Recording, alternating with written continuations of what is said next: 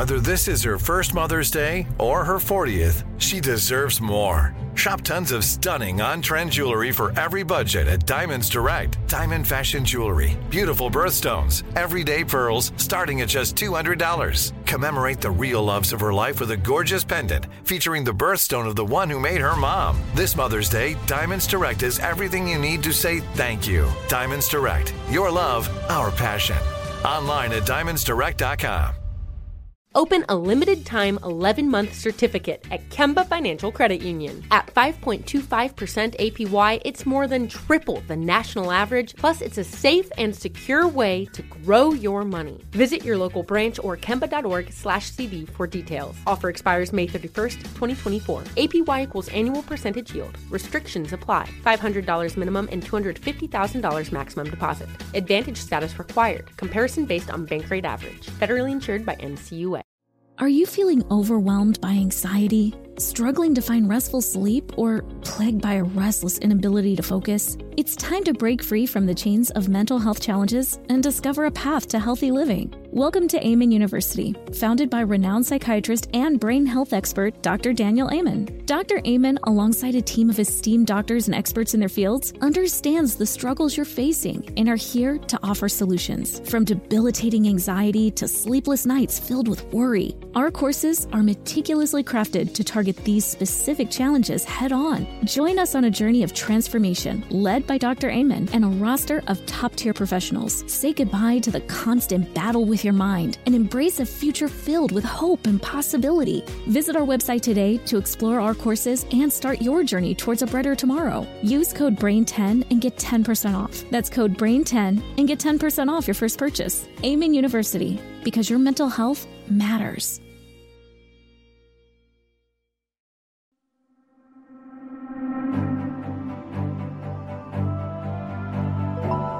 Welcome to the Psychology Podcast, where we give you insights into the mind, brain, behavior, and creativity. I'm Doctor Scott Barry Kaufman, and in each episode I have a conversation with a guest who will stimulate your mind and give you a greater understanding of yourself, others, and the world we live in. Hopefully we'll also provide a glimpse into human possibility. Thanks for listening, and enjoy the podcast. So today we have Doctor Gleb Tsipursky on the podcast. Doctor Tsipursky is passionate about promoting truth, rational thinking, and wise decision-making. He's a tenure-track professor at Ohio State, serves as the volunteer president of the nonprofit Intentional Insights, is a co-founder of the Pro-Truth Pledge, and the author of a number of books, most notably the number one Amazon bestseller, The Truth Seeker's Handbook: A Science-Based Guide. Gleb, so nice to chat with you today. Thanks so much, Scott. It's a pleasure. So much to discuss. You really cover so many topics. As I was trying to prepare for this podcast today, I was, wow, like I didn't want to choose. But oh, we have to. exactly, exactly. And do you have any advice to people who might be overwhelmed with too many options in life? Let me start with that question. Have you studied that at all or looked at that? Yeah, there's a phenomenon, as probably both of us know, called decision fatigue, where when we are faced by too many options, we get really tired. So what I strongly recommend that people do is look at the most important options, choose the top five most important decision-making criteria, then evaluate the most plausible options on those decision-making criteria, and look at the one that comes out on top. You'll usually have one that comes out on top pretty quickly. I assume that you walk the talk, right? So you practice you practice this uh, in your daily life. I do. You obviously, you, you think of yourself as you're a truth seeker, right? That's how you would probably conceptualize yourself as well. And are you constantly changing your worldview based on new evidence that comes in? Like, do you have a very flexible worldview? Absolutely. Uh, I tend to think of myself as having a relatively humble worldview nice. rather than flexible. So I have relatively low certainty on a number of things that people have high certainty about, that people tend to have high certainty about. So it's quite easy for me to change my worldview because I take a quite humble, deliberately humble position, because we as human beings tend to be very overconfident about our knowledge, and I don't want to fall into that trap myself. I love that. So humility. So let me ask this question. Why do humans, us messy humans, tend to flinch from the truth? It's almost like we have a built-in aversion to it. We do. You know, from the perspective of what our minds are adapted to, our minds are adapted to the savanna environment. They're not adapted to the current modern contemporary environment. And the savanna environment, it really was not very important for us to have the truth in order to survive. So we are not adapted and we're not optimized for evaluating reality clearly. We're adapted for survival. So if we want to fit, it's much more important for us to fit along in, and conform to our tribe rather than get to the truth. So anything that goes against tribal impulses and intuitions would tend to cause us to go away from the truth. And anything that causes us to feel uncomfortable and threatened, and that's the fight or flight response, would cause us to go away from the truth. So both of those things, the fight or flight response, which is incredibly powerful, and tribalism, which is also incredibly powerful, both steer us away from the truth, unless we very actively try to get over the fight or flight response and get over the tribal response. And that's hard, and most people choose not to do that. A lot of people intentionally choose not to do that because they think that they're right. I mean, they think that they have a moral sort of... Some of them may be right, right? I mean, like, you know, some people have a certain uh, political opinion or value system and see it violated and get outraged. And I don't know, telling some people to, for them to maybe rely more on their rational faculties will actually just make them more mad, right? Absolutely. There's a phenomenon called the backfire effect, where when we are presented with information that goes against our beliefs, we often stick more strongly to our current beliefs, especially if it threatens our tribal sensibilities. So that's an example of what you're talking about. Now, there are many problems that result from us striving to win as opposed to go toward the truth. Many people, if you give them a, a real choice, if you look at their behaviors, it's a phenomenon called revealed motivations. What are they really looking for? Mm. You'll find that they're not really looking for the truth. You'll find they're looking to win, for whatever goal they they are pursuing, for whatever value set that they're pursuing. They don't optimize for the truth. They optimize for winning, however they interpret winning in any specific context, whether it's in a corporate setting, whether it's in a relationship setting, or a political setting like you're talking about. Is winning tied up with power? Yes. So it can be tied up with power. It can also be tied up with relationships. So, for example, if you perceive uh, some people... To them, relationships are the most important thing. For other people, power is more important.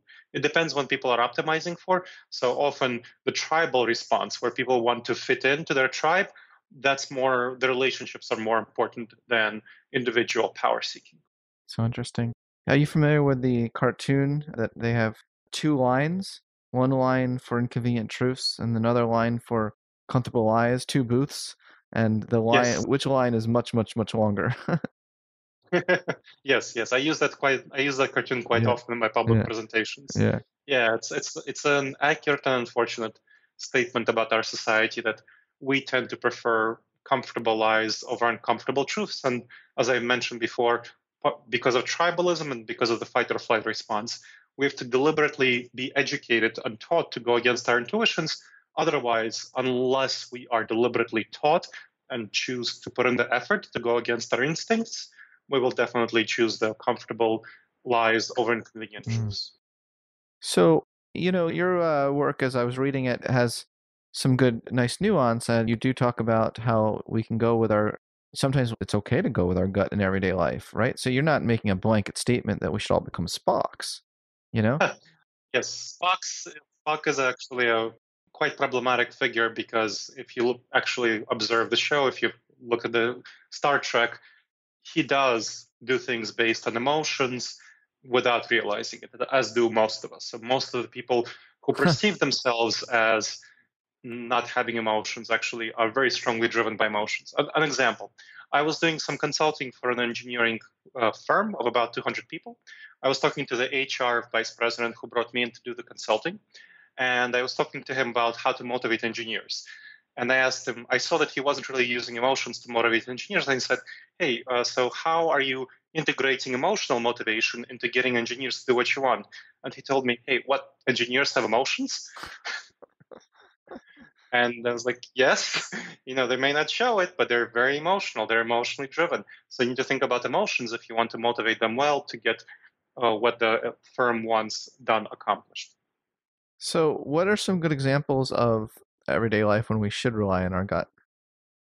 In dangerous situations, in situations of immediate danger, it's a good situ- it's a good situation to rely on our gut, partially because it resembles the savanna environment, where the fight or flight response is going to be immediately present.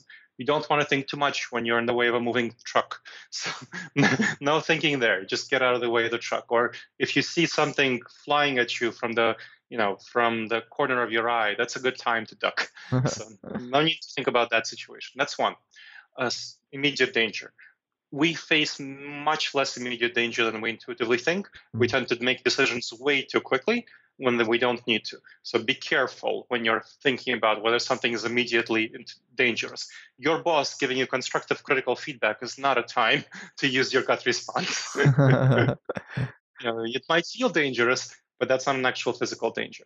So that's one, actual physical danger. The second major one is with people who you know for a while, with whom you have close relationships. And that's the uh, tribal response. With people you know in a tribal situation for quite a while, mm-hmm. you can trust your gut intuitions about them. You shouldn't trust your gut intuitions about people you just met, because we tend to respond to people we just met as though they're from a hostile tribe. That's a really bad thing to do in our modern contemporary world. So, but with people you know for a while, if you see something is off with them, if you feel something is off with them, if you're somewhat uncomfortable with them, then that's a good time to trust your gut. So those are two big Wait. areas where you can trust your gut. Wait, so I, I want to understand that last one you said, because I can't tell you how many times I have felt something was a little off with someone, but once I gave them a chance, or, you know, I found out ninety-nine percent of the time that either they were just having a bad day, um, and particularly stressed, or some Some of them were are just maybe have were just on the autism spectrum, and like, you know, just have a different way of seeing the world. And when I just gave them a chance, you know, I realized that it was a lot more innocuous than maybe a lot of people would have just immediately dismissed them. So yeah, what do you, what do you think of that? So that's the key thing, that if you know somebody well, that's why I was making that statement. Oh, okay. Some, okay. So if you know somebody well, then that's when you can trust your gut, relatively speaking. You're not always going to be correct. But if you know somebody well, you know, you'll you'll know that that person's on the autism spectrum and how you should relate to that person. I see. Right.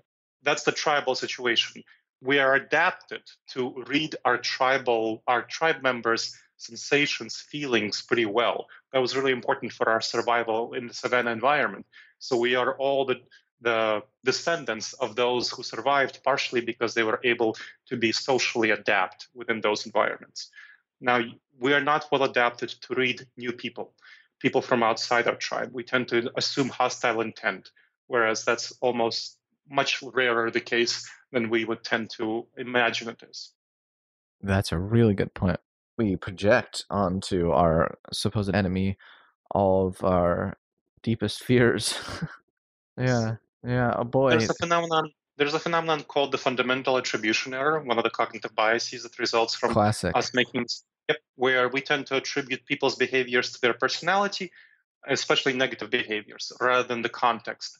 And their, the context is usually much more important. So for example, when somebody cuts us off, you know, we tend to think, oh, what a jerk, that person cut us off. Now, when we cut somebody off because we fail to look in the mirror, we don't tend to think of ourselves, oh, I'm such a jerk.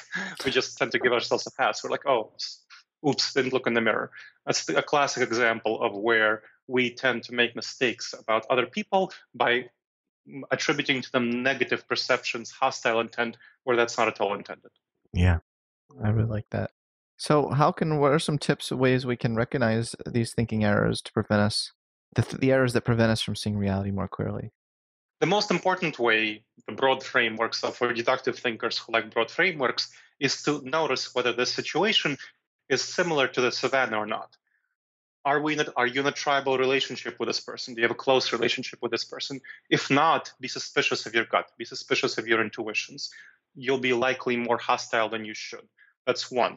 Now, if this person looks like you, has your cultural background, and looks like this person is a member of your tribe, you might actually have too much favorability, too much uh, positivity toward this person in comparison to what you should. That's called the halo effect. So that's one thing. The other thing is to delay your decision making. We tend to make decisions way too quickly, and we need to very deliberately delay our decision making and think about what decision we're making. Now, a third thing, just a very easy tip, is to make predictions about the future of your decisions. Predict what you anticipate the consequence to be and see whether you're right or not. And then calibrate yourself based on these predictions. All of us have some kind of mental errors based on our personality. So, for example, I tend to be highly optimistic. I tend to think the, you know, the future will be bright, the grass is green on the other side. My wife, on the other side, on the other hand, tends to be highly pessimistic. She tends to think the future will be bleak. You know, the grass is yellow on the other side. Well, the future so, will be bleak. Isn't that true? Right. Sure. Exactly. No, I'm joking. So you need to learn. Yeah, you need to learn where your cognitive biases are. Okay. W- to which where you are biased, the kind of problems that you experience, and making predictions about the future will help you calibrate yourself in the future and adjust for your personal biases. So is it possible to be perfect? It's never possible to be perfect, and that's not something we should ever strive for. Whew. We should strive to be better. Okay. We should always strive to be better than we were in the past, and that's definitely achievable. Being perfect is not really achievable of, because it's too high of a standard, and you'll just get depressed and sad and anxious trying to be perfect. Just constant, so it's constant, okay. It's okay to be. It's, it's still human to be biased every now and then. Oh, I mean, it's inhuman to not be biased. I like it, that. I like that. We are humans, and we are inherently biased because we're not adapted for the modern world. The only thing we can do is work on ourselves to address these biases slowly over time and become slightly less biased over a period of time. That's great. So are friends the enemies of wise choices? Friends can definitely be the enemies of wise choices. Wow. And so choose we... your friends wisely then? Absolutely. Because of this tribal phenomenon, we are deeply influenced by our tribe in positive ways and negative ways. So, for example, if we stop smoking, our spouse is about sixty-ish percent more likely to stop smoking. Wow. And our close friends are about thirty-ish percent more likely to stop smoking. The opposite applies if they start smoking and so on. So that's a clear example, and that's a good study. That's a clear example. There have been m- many similar studies where this phenomenon called network effects is really influential for us, where it highly shapes us in ways that we don't understand and we don't notice. The people who we anticipate, who we perceive as our tribe really deeply influence us. So that's why it's important to choose friends wisely and make good choices about who we interact with. That means letting go of some relationships that aren't healthy for us as we develop and grow over time. Yeah, it's it's easier said than done. Just just letting you letting your friends go. It's like, okay, like setting them free. I don't yes. know. It's not. It's that can be tough. It can be tough, but you want to think about what's better for them and what's better for you. Are you good at that? You know, are you good at doing that? Like, are you do you, do you have a tactful? Decent. Have you learned a tactful way of doing that? A tactful way of letting friends go. Oh, I, I would mean, do say. Do you tell them? Do you tell them that you let them go? Huh. You... It's a good question. Uh, I tend to let it develop organically and naturally, depending on how and whether we find value in interacting with each other. And I generally tend to spend less time with those people with whom I find less value in interacting. And that's just a healthy way of developing, orienting over time to, in the future, spending less time with people whom you find less value with in interacting and who you want to be less like. So again, remembering that people who we are around deeply shape us, that makes it really important for us to spend time with people that we want to be like and not spend time with people who we don't want to be like. So, for example, a lot of us, a lot of people tend to spend time with those they knew from high school or college or something like that. And that's often a bad idea because those people are tend to often not be the kind of people who we want to be like in the future. Yeah. I let go of the large majority of my high school connections. Oh, so. Yeah. Because that's not so that was people probably I want wise. To be like. Right. And most of my college connections for the same reason. Those are not people I want to be like. So it's a very good choice as you go through life to choose who you want, the people with whom you want to have your relationships. And that's um, talking about relationships, uh, new Harbinger will really be upset if I don't plug my new book for them, which I'm writing on relationships and cognitive biases. So F Y I, everyone. Oh, so when will that be out? That will be out in March twenty twenty. Oh, congratulations. That's uh, exciting. And so the focus will be on relation on social relationships? Yes, social relationships, uh, work relationships, community relationships, so all sorts of relationships. And all the biases we have in relationships. What a neat uh, conjunction of things, biases and uh, and relationships. I really like that. Well, I look forward to reading it, and maybe you can come on again. Absolutely. I'd love to. In twenty twenty. twenty twenty is going to be an interesting year politically, too. Yes, it will be. It will be. Let's talk about politics now. Uh, you have a whole bunch of sure. stuff you've written about it. And I'm like, I'm looking forward to talking to you in twenty twenty about, how about we have a chat like the day after the election? Sure. Happy to do that. uh, that'll be, and then we can kind of see how things maybe have changed. Mm-hmm. So here are some questions. What's the worst problem in politics? I'm just going to straight up ask you this. Gosh, the worst problem in politics is irrationality. People are deeply irrational about their decision-making. They make choices based on their gut reactions, like we talked about, the tribal responses and the fight-or-flight response, rather than making choices based on what's good for themselves and what's good for their country in the long term. So they are not seeing the truth of reality and making really bad choices that really harm them and people around them in the long term. And that's really dangerous for our future as a country. And it's causing right now, as we see from the current political climate, it's causing not simply increasing polarization, but fundamentally undermining the institutions that have made America great in the past. Mm, America has been great at one point. Mm-hmm. Yes, America was definitely a source of light and leadership for democracy, freedom of the press, freedom of uh, expression in the world in the past. Not so much now, unfortunately. Big unfortunate, yeah. So, you know, let's talk about a future with Trump. You know, we don't tend to talk about uh, politics on the Psychology Podcast, but I think we can keep this conversation actually apolitical and analytical. You know, you say with Trump, you say that there's a kind of a distinction, we need to embrace truth versus comfort. Is that right? Mm-hmm. Could you yes. talk a little bit about that? Sure. So for people who are supporting Trump or for people who are opposing Trump, it's important to establish and evaluate the distinction between what's comfortable and what's accurate.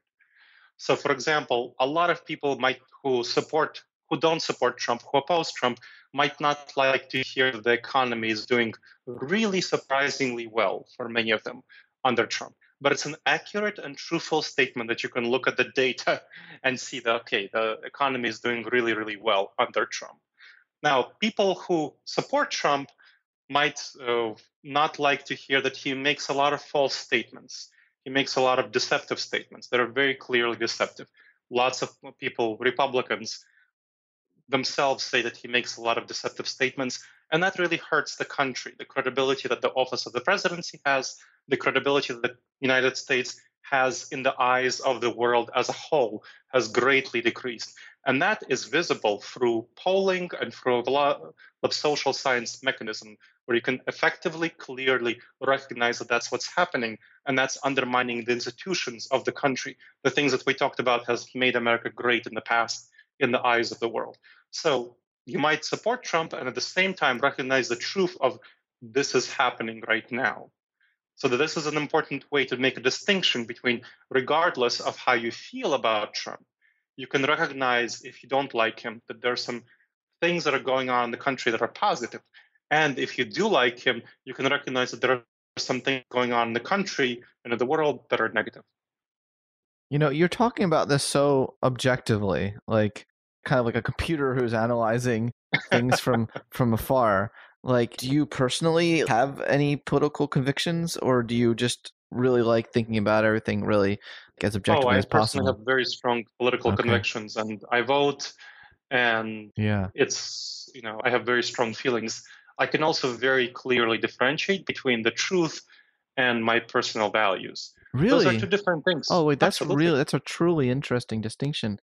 So yes, you, those so are, those you can are hold both things in your Absolutely. I mean, that's a sign. That's a sign of intelligence, I would say, to be able to. That's no, seriously, that's that, that's not easy. It's not easy to hold yes. both in working memory, especially when they're inconsistent. Yes, it, it is very it is very hard, you know. And whether I support Trump or I'm not going to talk about whether I do or don't. Sure. But both I made both points earlier that you couldn't have, you know, support Trump and still believe that there are some problems, and oppose Trump and still believe that there are some benefits. And that's a number of that is something that we all should strive for in order to be truth seekers, to be able to recognize that there's a difference between personal values and the truth of reality. Mm-hmm. That's a very fundamental way that we should be as real citizens of the country who recognize what is best for the country, what is best for our society as a whole, rather than a partisan position, what is best for an ideology or our tribe.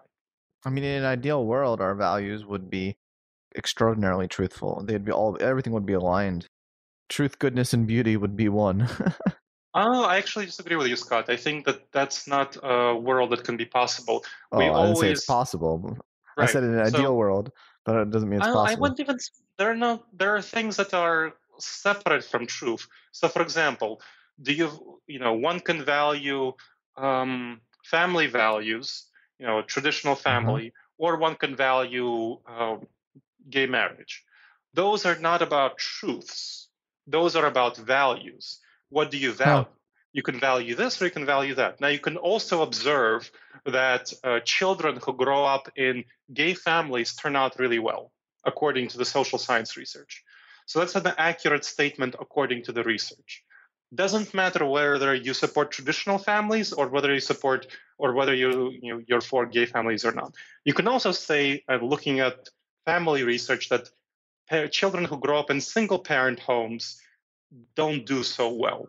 And that's another sort of statement that you can say, according to the social science, the psychology research, that's what happens. Single-parent homes tend to be worse than homes with gay parents, with two parents of the same sex, of the same gender. So that's a that's another so, sort of statement you can make and say, this is ba- backed by the research. I can I can personally Pro, uh, appreciate traditional families, or I can appreciate gay families, but this is all what the science says. So we can separately hold value positions and separately hold truthfulness positions. Well, where do you get, how do you derive your values personally?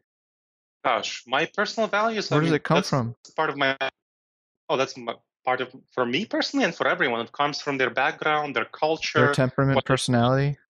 Their temperament, I mean, a bunch of this is genetic. Uh, so you know that uh, our genes determine a significant subset mm-hmm. of our values. Mm-hmm. So, for example, people who have a strong repulsive response tend to be more likely to be conservative. A and strong what response? Repulsion, oh, disgust yeah. Yeah, response. Yeah, yeah, yeah. Jonathan Haidt's so, research. Yeah. Yep, exactly. So, and there's a bunch of other stuff. So a lot of this is genetic. Maybe about forty to fifty to sixty percent is genetic. A lot of it is about our personal experience and so on. And values are not about truth. It's just what we uh, hold as a value, what our personal ideology. That's separate from what is well, the fact about reality. I think that you're you're abnormal in the sense that I do think Thank that you. most people, yeah, I, I do mean that as a compliment, obviously. But I think most people do not have that capacity or the inclination to hold those things separate in their working memory. And I think that, and maybe it's this is a problem. It seems to me like most people automatically equate their value system with the universal truth, which is what gets us into these kind of tribal wars. Would you agree with that? You're absolutely right. And what research on this topic shows is that the more education someone has, especially in the liberal arts, the more capable they are of holding the difference between values and truths. So people who are more educated tend to be more capable of this. It's a matter, in other words, of education. As I, as we talked about before at the beginning of the program, the difference in between tribalism, yeah. you, you can be tribal, and uh, that tends to overwhelm truthfulness, and fight or flight response also tends to overwhelm truthfulness. However, education, training in critical thinking, this is what critical thinking is about, rational thinking, evaluation of reality, can help us overcome these things. And this is crucial for us, not simply in political settings, but let's say in personal company, corporate, corporate settings. if we are not able to overcome our impulses, we'll make really bad decisions for in business settings. That's a, a clear example. If we're not able, there's a reason so many people lose money in the stock market, because they sell uh, they sell low and buy high. Whereas experienced investors know that they should sell high and buy low. It's a really hard thing to do, which is why most people aren't able to make money in the stock market. We can go into a number of other examples where not being oriented toward uh, overcoming your gut reactions harms you in life in very many ways. Also, you talk about, you know, how we can stop losing money and invest wisely. Yes. Yeah. So we can stop losing money and invest wisely by not trusting our intuitions. That's a really important one. So we can invest we can invest wisely by thinking about where uh, do we by thinking about uh, the difference between E T Fs and stocks. We talked about selling low uh, versus right. selling high. That's a clear one. Now, a good way of making stock investments is to invest in the broad stock market, mm-hmm. and especially into exchange-traded funds. So that's what I talk about in the article. Look for exchange-traded funds, which include a lot of stocks, not simply one stock, which can go up or down. For example, if you were recently invested in the mattress firm, you'd be wiped oh. out mostly because the mattress firm not, went bankrupt. Not only that, but I had a mattress firm bed, and when I saw they're about to go bankrupt, I, I oh. returned it before they went bankrupt, and I'd never be able yep. to ever get a warranty. Go. Yeah, good idea. Absolutely. So that's, that's an example. You don't want to be invested in one stock, and you don't want to be invested in a mutual fund. Here's why. Many people are invested in mutual funds, and that's a big problem. Uh, let me explain why. Mutual funds are actively traded by stock traders who say, hey, we are we have made a lot of money in the past. You should trust us. You should go with us. Well, let's let's have a thought experiment. Let's think that there are one hundred thousand. Uh, let's imagine there are one hundred thousand stock traders, and they're trading just purely based on luck, fifty percent up, fifty percent down. So in one year, you'll have fifty thousand stock traders who have had a good year and fifty thousand who had a bad year. In another year, of those who had a good year, the fifty thousand, you'll have twenty-five thousand who had a good year and twenty-five thousand who had a bad year. Now, fast forward to ten years, you'll have fifty remaining who had a decade of good years, based simply on luck alone. Now, what will happen? Those will be the gurus of the new uh, stock market. They'll be appearing on C N B C, Fox yeah. Business, you know, Inc. Company, Wall oh, Street yeah. Journal, saying, these are the people you should go with. And they just succeeded based on luck alone. So you'll be giving them your money. And next year, you'll have a completely blind chance of luck, whether you'll be your money will be up and your money will be down, and they'll be taking a high commission. You don't want to do that. That's why the vast majority of exchange, the vast majority of actively traded funds, mutual funds, are a bad idea. Exchange-traded funds, E T Fs, are not actively traded. You just invent in a certain, you just invest in a certain industry or the broad stock market, and you have very low payments on that percentage. So that's a, the best idea to invest for people who are not highly actively traded. Wow, you just gave that advice for free. Uh, do you realize there are people who would have kept that under a paywall? It's okay. I'm helping make your show more popular, so I don't mind. Thank you. I'm I'm I'm saying thank you. You're welcome. Let's pivot back to politics just for a second, because you write some things that I thought were quite provoking, thought-provoking. Mm-hmm. So why should the mainstream media be careful when they criticize conservatives? So mainstream media often criticizes conservatives or Democrats, but in this case, conservatives more recently, with a broad brush. And that's a big problem when you criticize people with a broad brush, because there's that in pol- that's the, there's that immediate tribal response by people who are identify as conservatives. They when they see the mainstream media criticizing conservatives, saying Republicans more broadly, that's a big problem. Now let's go to the Kavanaugh nomination, which just occurred. So very recently occurred Kavanaugh nomination. When you see op-eds, which I read in the New York Times and the Washington Post, they were very broadly saying, Republicans did this, Republicans did that, you know, the Republicans are a problem, when they were criticizing the behaviors of Republicans. Whereas there are a number of individual Republicans who did not behave in ways that the newspapers described. And now, but if you're criticizing Republicans, people who identify as Republican will say, you're criticizing me. That's criticizing a group of fifty or forty-nine Republican senators. You're criticizing all Republicans.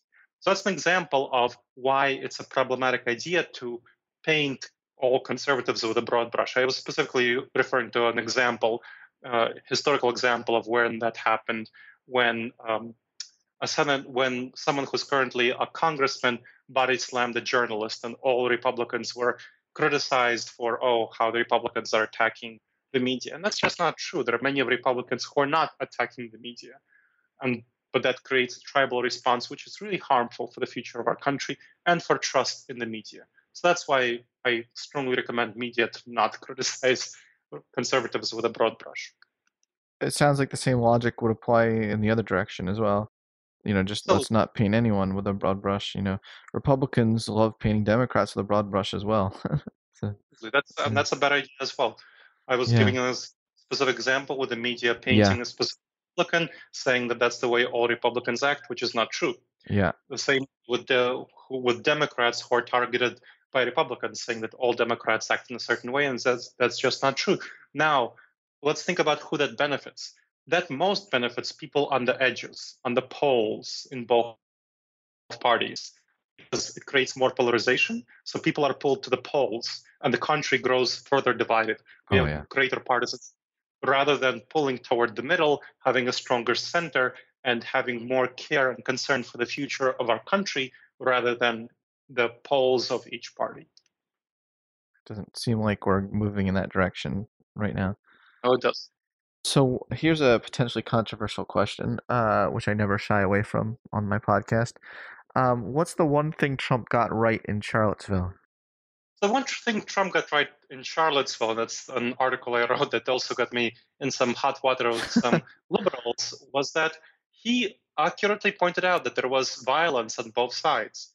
And that's a big problem that a lot of liberals were not able or willing to accept, that the Antifa, the people who were fighting the Nazi, fascist, whatever, people on the alt-right, engaged in some provocative, aggressive violence, which was actually documented by Antifa themselves proudly afterward, where they were saying that they aggressively pursued with violence some people on the alt-right in Charlottesville. And that's really important to acknowledge and uh, accept. There was, according to documented evidence, quite a bit more violence on the alt-right side, on the side of the right in that case in Charlottesville. But we can't simply ignore or sweep under the rug the violence on the left, on the far left, and the Antifa. And that's an example of being, of orienting toward truthfulness, regardless of where your values are. So you can see, you know, I personally really don't like the far right. I don't like Nazis. I wouldn't say the far right, I'd say Nazis. That's, uh, I have a big problem with them. I think they're very bad for, the, for America as a country. Really? I think they're but... great. I, I, I we'll respectfully disagree with you. Well, well, I respectfully disagree with you, and we'll have to agree to disagree. By the way, I'm, for the listeners who don't know me, I'm joking. You have to say that these sure. days, you know. Yes, yes. As if your last name doesn't indicate that. yeah, yeah, exactly. I'm a very self-loathing Jew. But anyway, go. anyway, go on. Anyway.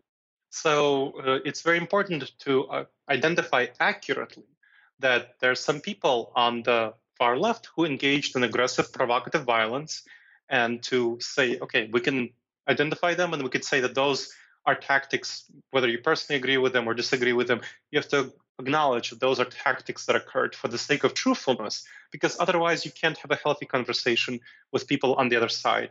If you can't acknowledge the problems in your own, on your own side, then how can you engage effectively with people on the other side? Yeah. Look, I'm right on board with you, and I, I'm just loving this distinction you're making between facts and values, and it's just, it's kind of blowing my mind in a way, because it's beautiful. It's just so clear to me now that we need more of that. That's what we're lacking, and I hadn't articulated it in that way, so thank you for, I love it when my mind gets expanded on this podcast. That's why I do this. So how can you talk to people who deny the facts? So there are a couple of ways. The most important thing that you want to focus on, and what I talk about, is a strategy called E GRIP. Emotions, goals, rapport, information, and positive reinforcement.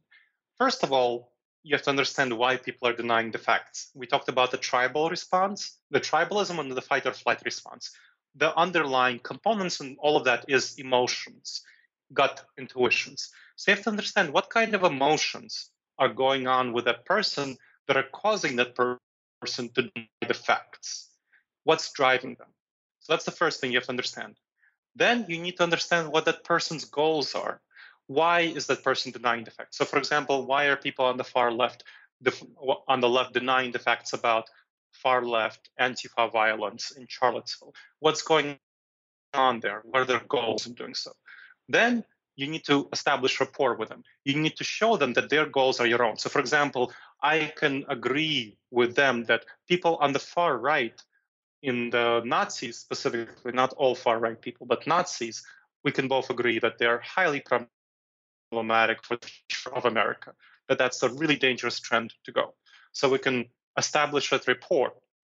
Once we establish that rapport, I can give some information that now we can bring in facts. We should not lead with the facts.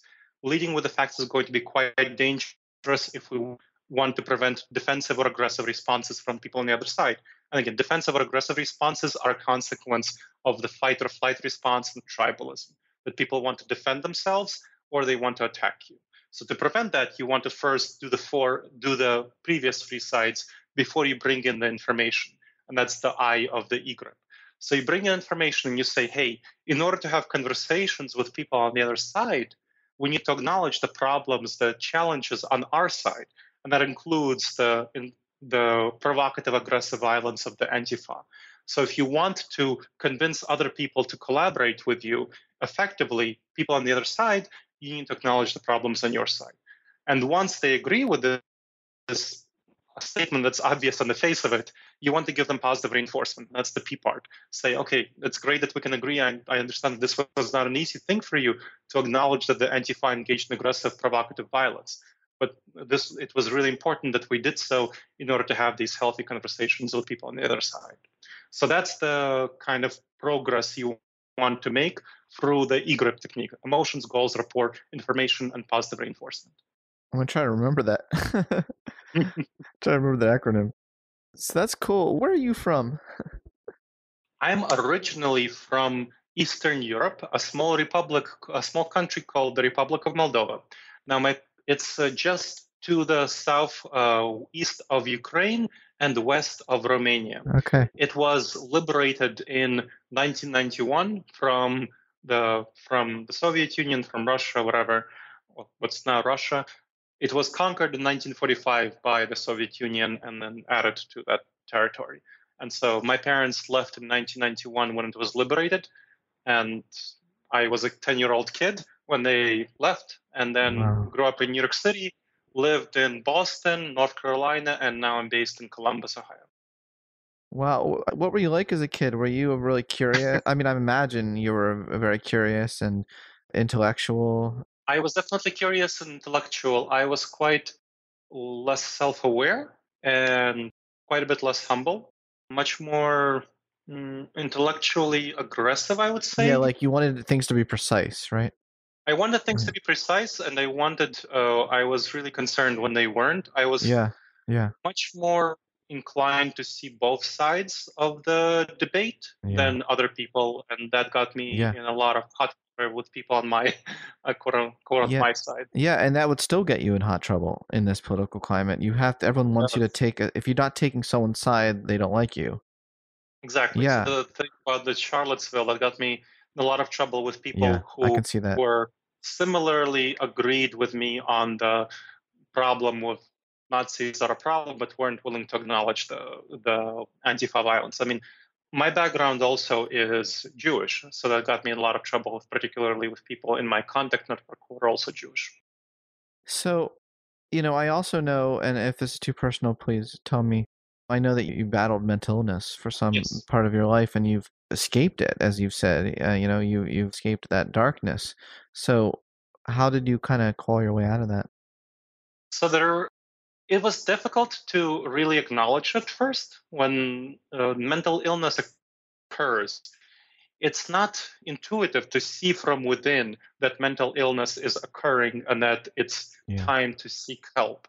So it was really important for me to get an outside perspective, first of all, to acknowledge that something is really wrong. I'm not able to function normally as regularly as I should, not to be motivated, not to be able to engage in important activities, and then to be able to go and find a therapist for help.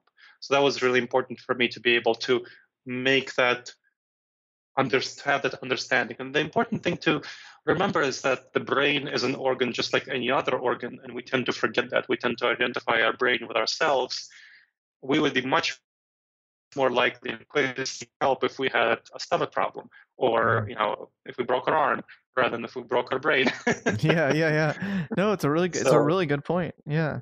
Did do you have yeah, depression? So, yeah. So depression, anxiety, and in order to address that, it was really important to have the recognition that I'm not able to function as I normally yeah. am, as I know, you know. And so I went to a therapist for a while for uh, weekly, and then eventually, so every week for a f- couple of years, several years, then started taking medications as well, psychiatric medications. Right now I'm seeing a therapist monthly, but still taking uh, psychiatric medications. Cool. Well, it sounds like you've really come a long way, so congratulations. Yeah. Thank yeah. you. Still suffering from quite a bit of anxiety occasionally, but not so much yeah, depression. Yeah, me and you both, brother. I mean, in this day and age, if you're not anxious, you're not conscious. That's good. But right now, I'm much more capable of noticing when I'm experiencing anxiety yeah. and uh, taking deliberate steps to address it. Good. And uh, I've personally found that meditation has helped me leaps and mm. bounds. For me too. I yeah. try to meditate daily. Yeah, I try to. Um, so how can we defend our happiness against emotional traps? It seems that question is related to mental illness or yes. anxiety. So yeah. one way to, sure. One way that we can defend our happiness against emotional traps is recognizing when these emotional traps are occurring, when we're driven by our gut responses and intuitions to make bad decisions. And that was a chapter of a book that I talked about, Choosing a House. How we chose our house, of my wife and I. So what, what we went, the process through which we went in order to choose a house. We went to this house. It had a great, it was in the summer. It had a great, beautiful backyard. And there was a lot of shade, and we were really uh, struck by it. And so that's really fascinating, really great house. And we were going to choose it. And then there was a second runner-up, but we decided to not uh, just go with our intuitions. It was a pretty major life decision. And what we did was we evaluated by a quantitative mechanism, which I can describe right now, how we chose the house. What we did was we evaluated each part of the house, including the backyard, but also the kitchen, you know, the bathrooms, the living room, and so on, by its importance to us and the quality of it. So importance is basically the weight of it, how weighty it is, how important it is. And we placed a number on that from uh, one to ten, and the quality of this room. So how good are the bathrooms? How good is the kitchen? How good is the backyard? One thing we realized was that we would not be using the backyard year round. We would only be using it for half of the year. So that made the backyard only five, a ranking of five out of ten. Whereas, uh, let's say the living room would be using year round. So I think we ranked something like at nine. Mm. And uh, when we added up everything, the other house, the one we thought was going to be a runner-up, not the one with a great backyard, turned out to be quite a bit better on the mm. scale. And so we really protected ourselves from a great deal yeah. of unhappiness by using wow. this weighted ranked decision-making method. And so we live in this, we've been living in this house where I currently am uh, for about two years, and we are very glad that we made this decision, even though the backyard is not as awesome. Wow. Wow, I bet there's many aspects of you that your wife fell in love with, you know, including your quirky personality, you know, your compassion, your big heart, but also it's obvious that you have such a, um, you know, you helped the family make the best decision. So, yeah. Yes, that, that's that, that's really important, and yeah. uh, it's something I really strive to do, yeah. to focus, uh, and we yeah. collaborate together, my wife and I, on this. Oh, yeah, I saw a really nice picture of you two, yeah, in one of your materials that you sent me. So tell me a little about this pro-truth movement that you're kind of spearheading. Mm-hmm. So the pro-truth movement is an effort to get everyone around the world to commit to certain clear, truthful behaviors. Now, let's talk a little bit about the concept of truth. It's a very fuzzy concept if you think about it. You know, whose truth is it? My truth, your truth? It's very fuzzy. We can argue about it to no end. Who, you know, whose truth is it? Instead of arguing about truth with a capital T, let's focus on behaviors. Let's focus on truthful behaviors. In the same way that if you go to a doctor and he tells you to eat healthy, what does it mean to eat healthy? It could mean a thousand different things to a thousand different people. If he gives you a clear set of behaviors, that's much more helpful for you to follow. Yeah. So the yeah, the pro-truth movement, which is the, the basis of it, is the Pro-Truth Pledge at pro truth pledge dot org, is a set of simple, twelve clear, simple behaviors that anyone can follow. So for folks who are following along on their online, just go to the, the pro truth pledge dot org website. So again, that's P R O T R U T H P L E D G E dot org, and you could check out these twelve behaviors. They are, I'll give you a couple of examples. Fact check information to confirm it's true before accepting it or sharing it. Cite my sources so that others can verify my information. Reevaluate if my information is challenged and retract it if I can't. Align my opinions and my actions with facts. Ask people to retract information that reliable sources have disproved, even if those people are my allies. And celebrate those who retract incorrect statements and update their beliefs toward the truth. And six more behaviors like this. Very simple, very clear behaviors. Trying to take that... notes. You're talking too fast. No. It's all at pro truth pledge dot org. So yeah, all of these very simple, very clear behaviors that are fundamentally important, that are the essence of critical, rational thinking and media literacy. So just committing to these behaviors, taking the pledge, is what we want folks to do. Cool.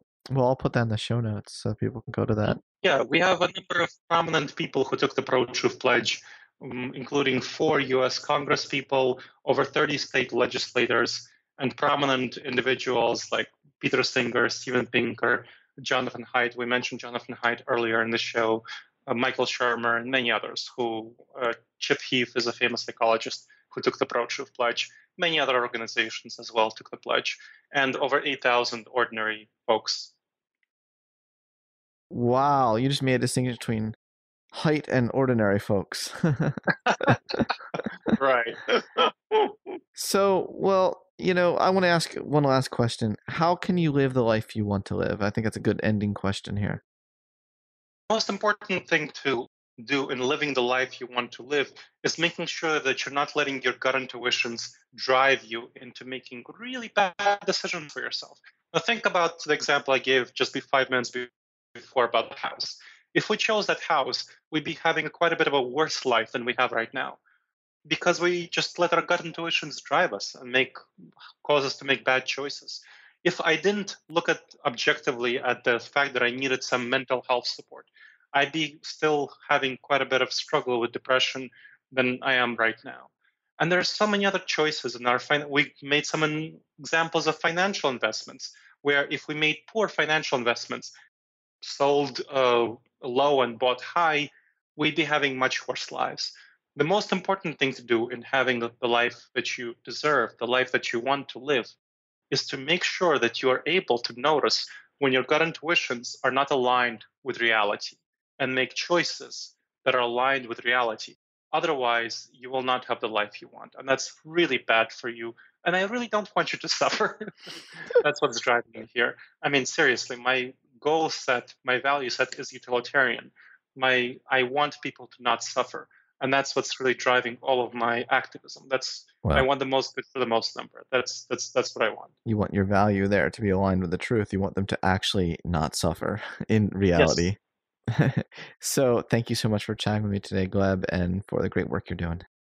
Thank you, Scott. And I hope you yourself consider taking the Pro-Truth Pledge. We have a number of psychology podcasters who did so, and I welcome you to be one of them. Yeah. I mean, you mentioned like a list of guests on the show. You're right. You're right. Yep. You're right. I will absolutely consider it. I'm, I'll check it out later tonight. Hey, thank you so much. Thank you, Scott. You have a great day. You too.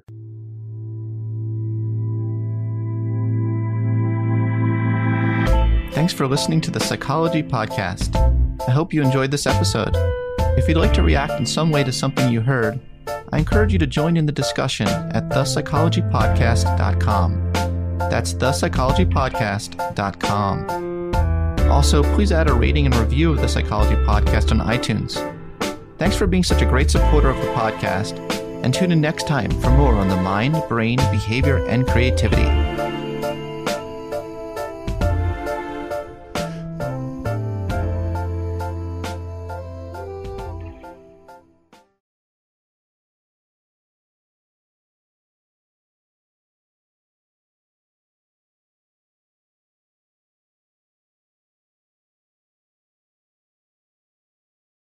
This show is sponsored by BetterHelp. It's a simple truth. No matter who you are, mental health challenges can affect you, and how you manage them can make all the difference. That's why everyone should have access to mental health support that meets them where they are and helps them get through.